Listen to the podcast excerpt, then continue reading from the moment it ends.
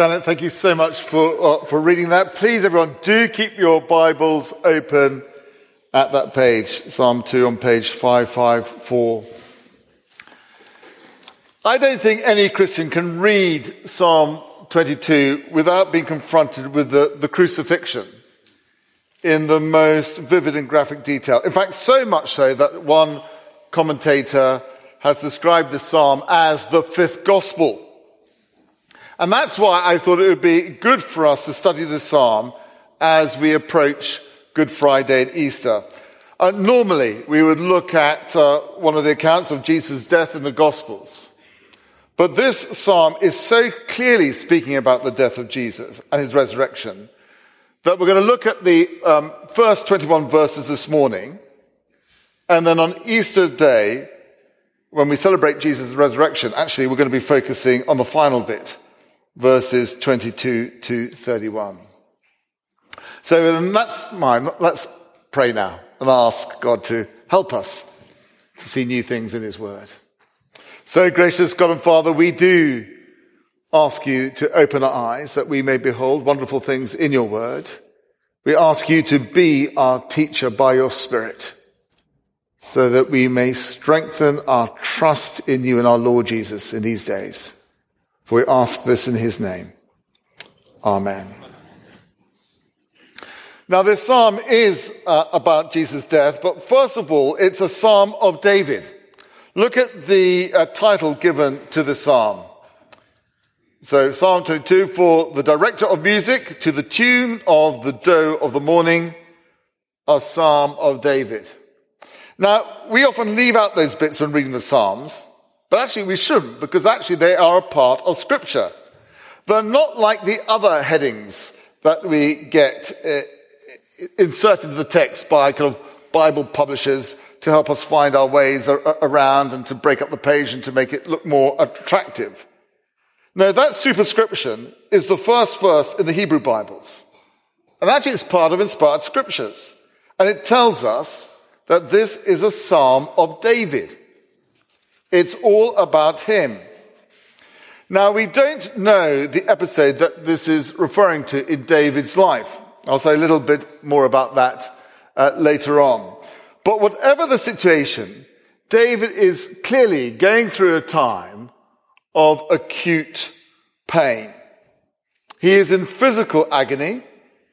He's experiencing the most appalling opposition from enemies, but the horror of his situation is compounded by the fact that he feels completely abandoned by God. And that is my first heading for us this morning.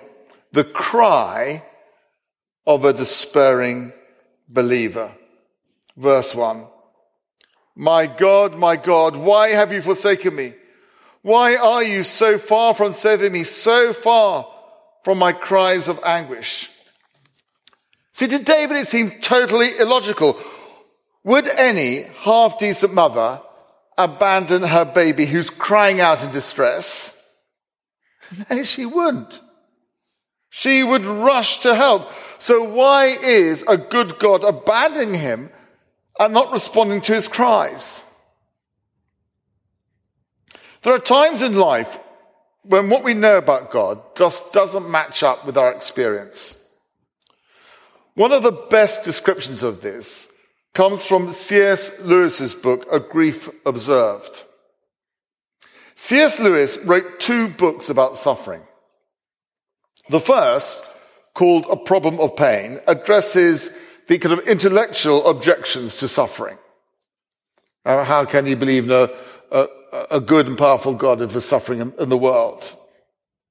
But he wrote another book called a grief observed after the death of his wife Joy. And this is what he wrote in it. Where is God? Go to him when your need is desperate, when all other help is, is vain. And what do you find? A door slammed in your face and a sound of bolting and double bolting on the inside. And after that, silence. Some people, when they go through a time of acute suffering, far from feeling abandoned by God, actually feel very close to Him. That was certainly true of Richard Wurmbrand, who uh, suffered imprisonment and a torture for being a Christian under the Soviet rule. It was the experience of Brother Yun, who suffered similar hardship. I suppose in a way it's been my experience in my, in my first job as a, a vicar. I went through a very hard time when I experienced a huge amount of personal opposition. It was very painful. But I think that was also the time when I was most clearly conscious of the sustaining hand of God upon me in the most tangible way. I was out of my depth. I threw myself on God, but my walk with the Lord was close. And at times, as I said, I almost had this kind of tangible experience of his presence with me in the midst of all that pain. That's what it's sometimes like. But for others, like David in this situation, it's a completely different story. So the pressures build up.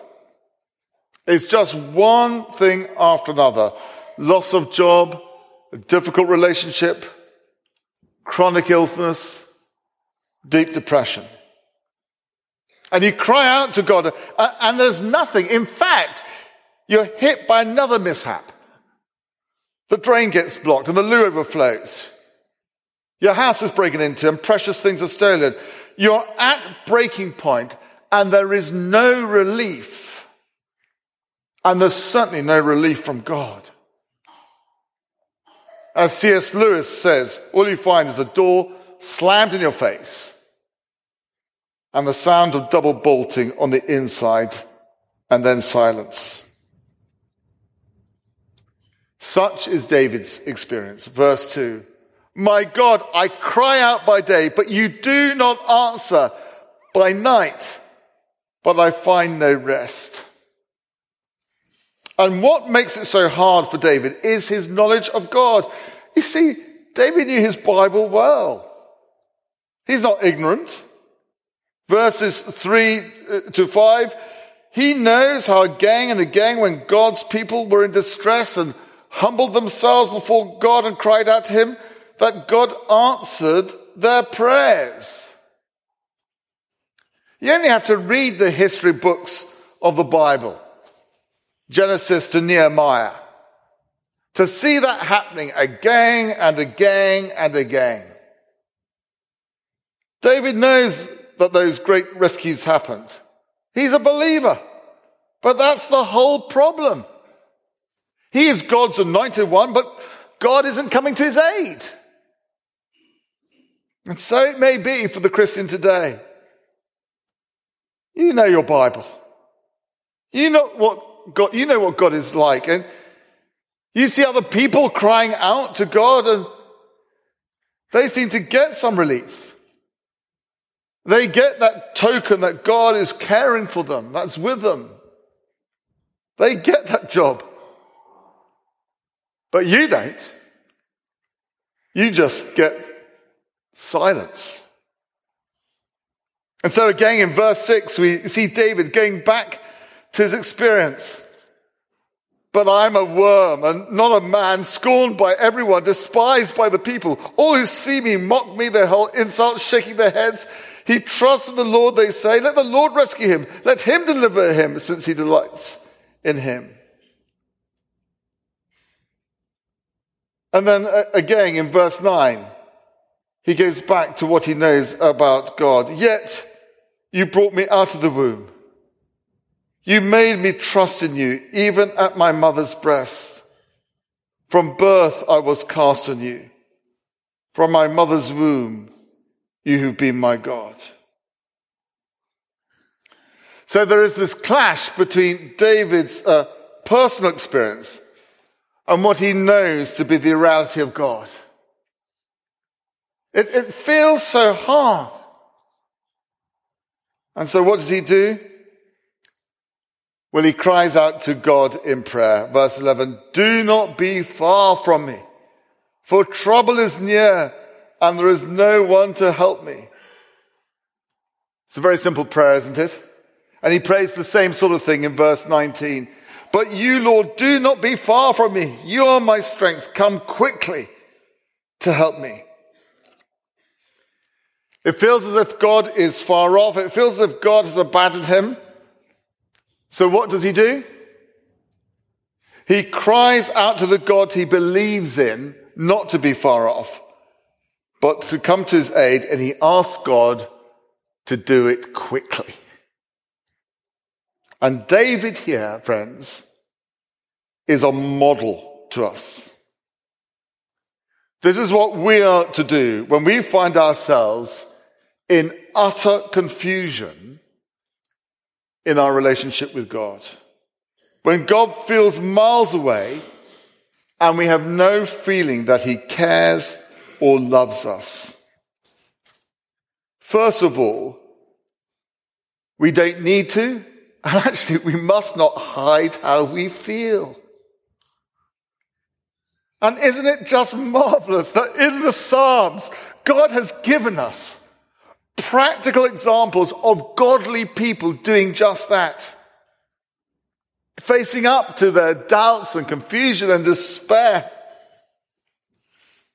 So, so first, David is honest about his pain and confusion. And we need to be, and we can be. Second, he reminds himself of the things that God has done in the past. In other words, he goes back to the Bible. But as well as reminding himself from the scriptures what God is like, in verses 9 and 10, he goes back to previous experiences of God's gracious hand upon his life. And as David looks back, he's able to trace how from his earliest years, God had caused uh, David to trust him. And again, we're to do the same. To recall the times when God has been faithless, when he's had his hand upon us, even if we don't see that at that time, at the moment, in the present. And then third and finally, he simply cries out to God in the simplest of language. I mean, there's, there's no kind of great kind of, uh, well, there is great theology, but there's no kind of flowery language here, is there? Or great argument. It's simply, he cries out, God, help me. Do not be far off.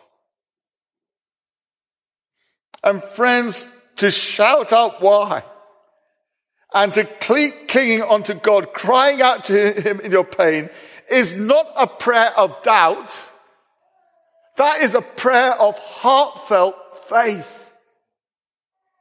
So if that is you, keep doing it.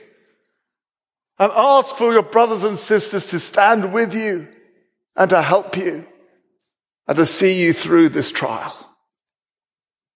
And there's bound to be a crowd this size some of us who are feeling exactly like David feels here. Abandoned, despairing. Does God care? But he does.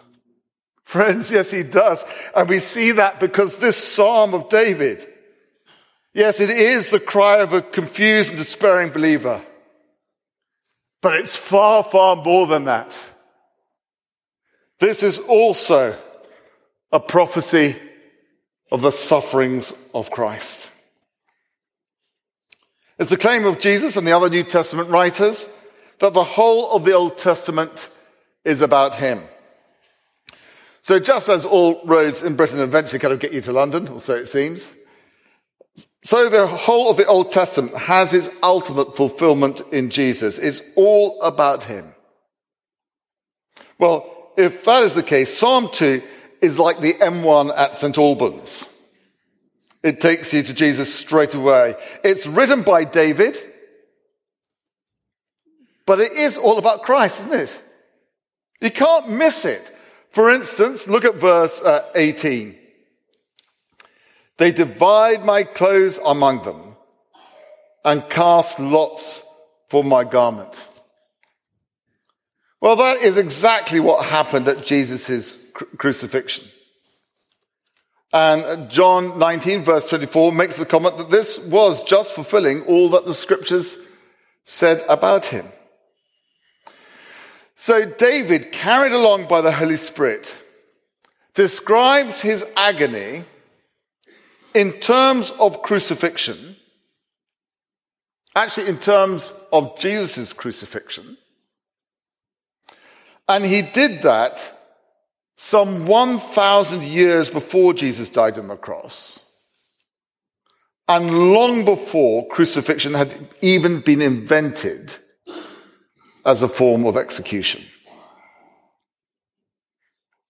So David writes better than he knows, and of any passage in the Bible, including the Gospels, it is Psalm 22 that most explicitly helps us to appreciate the suffering and pain that Christ endured for us.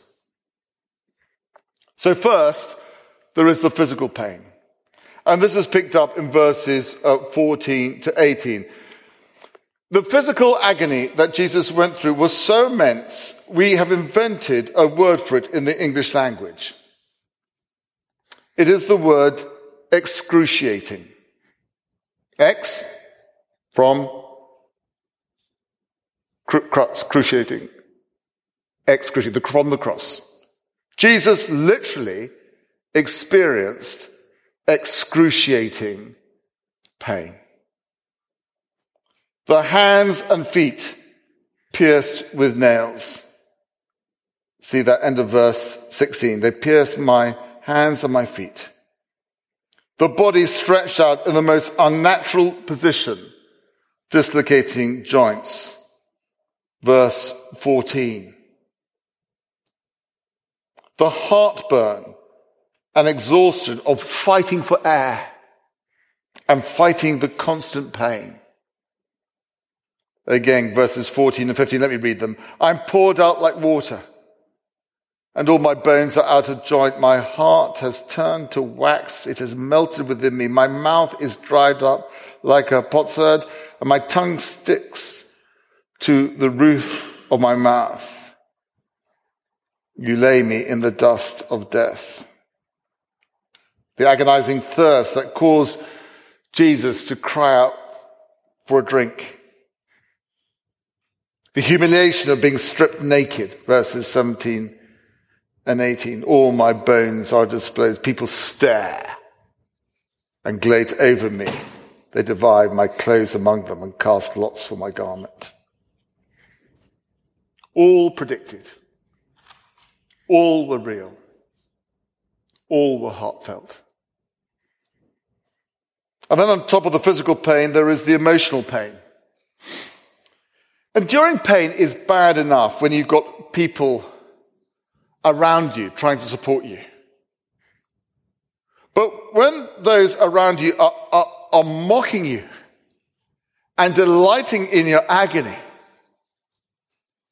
well, it's unbearable.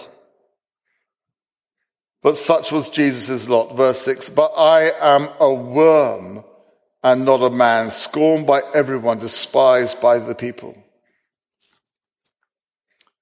That is how Jesus felt. The rejection of the people whom he came to save grieved him greatly. You know those famous I am sayings of uh, uh, Jesus in John's gospel? I am the resurrection of the life. I am the light of the world. I am the bread of life and so on. Well, here's another famous I am saying of Jesus. From the cross, Jesus cries out, I am a worm and not a man scorned by the people, scorned and despised by the, by, scorned by everyone, despised by the people. For David, actually, this was hyperbole. For Jesus, this was real. In fact, the gospel writers put the words of verse 7 and verse 8 on the lips of the chief priests and the teachers of the law as they mocked Jesus and gloat over his sufferings. He trusts in the Lord, they say. Let the Lord rescue him. Let him deliver him since he delights in him. On the cross, Jesus feels like a worm, but those around him appear like bulls, verse 12, wild dogs, verse 20, and lions, verse 21, a wild beast bent on destruction. And yes, friends, that is what we human beings can be like. And Jesus experienced that to the full, despised by those for whom he was suffering. But of course, the greatest suffering that Jesus experienced on the cross was the spiritual pain, which is why he quoted the opening verse of this psalm as he hung on the cross. My God, my God, why have you forsaken me? Whenever Jesus uh, quotes uh, scripture, it is because he's fulfilling it. And on the cross, Jesus was forsaken by his heavenly father. He was abandoned. And he didn't stop believing and trusting God. Like David, he cries out, my God, my God. But the relationship between the eternal father and the eternal son was rent asunder. Leading up to the cross, Jesus experienced many hardships. There was the emotional agony of the Garden of Gethsemane as he pleads to God in prayer. The disciples deserting him. A succession of kangaroo courts and uh, physical abuse.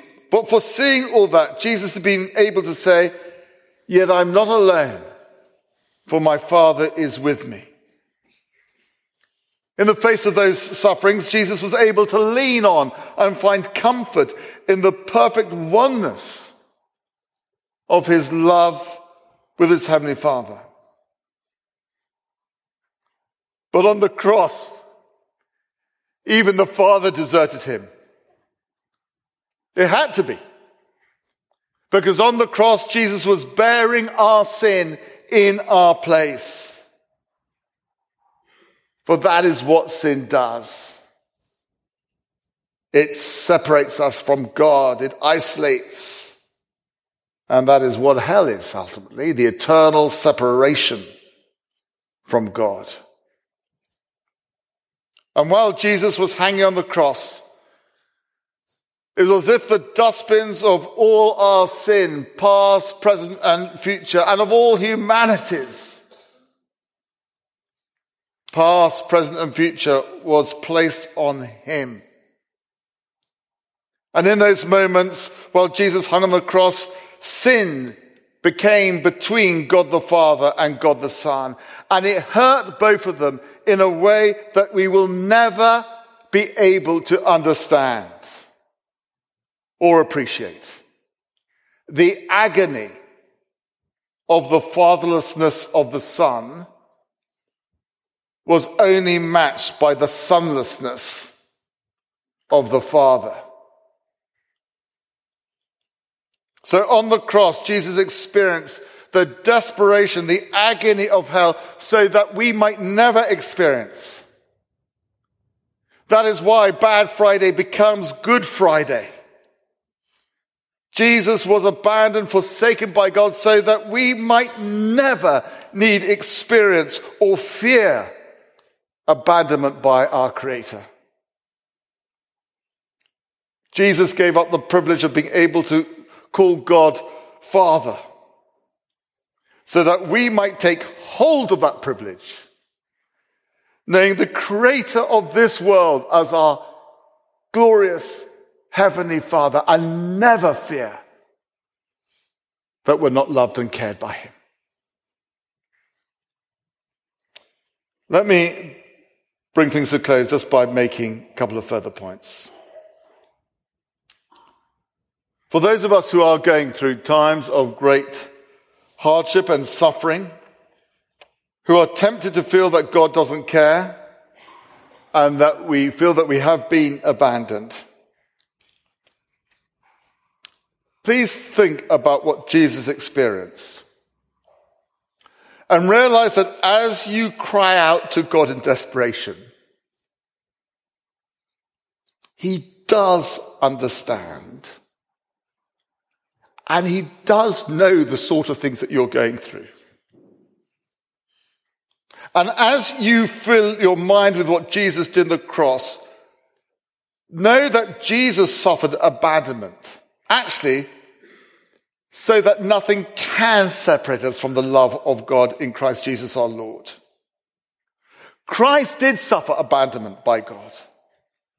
But however we may feel, we are not abandoned, actually. Buddhists looked at a dead leader with eyes closed in meditation. But actually, for the Christian, we have a living Savior who carries the scars. He knows what it's like.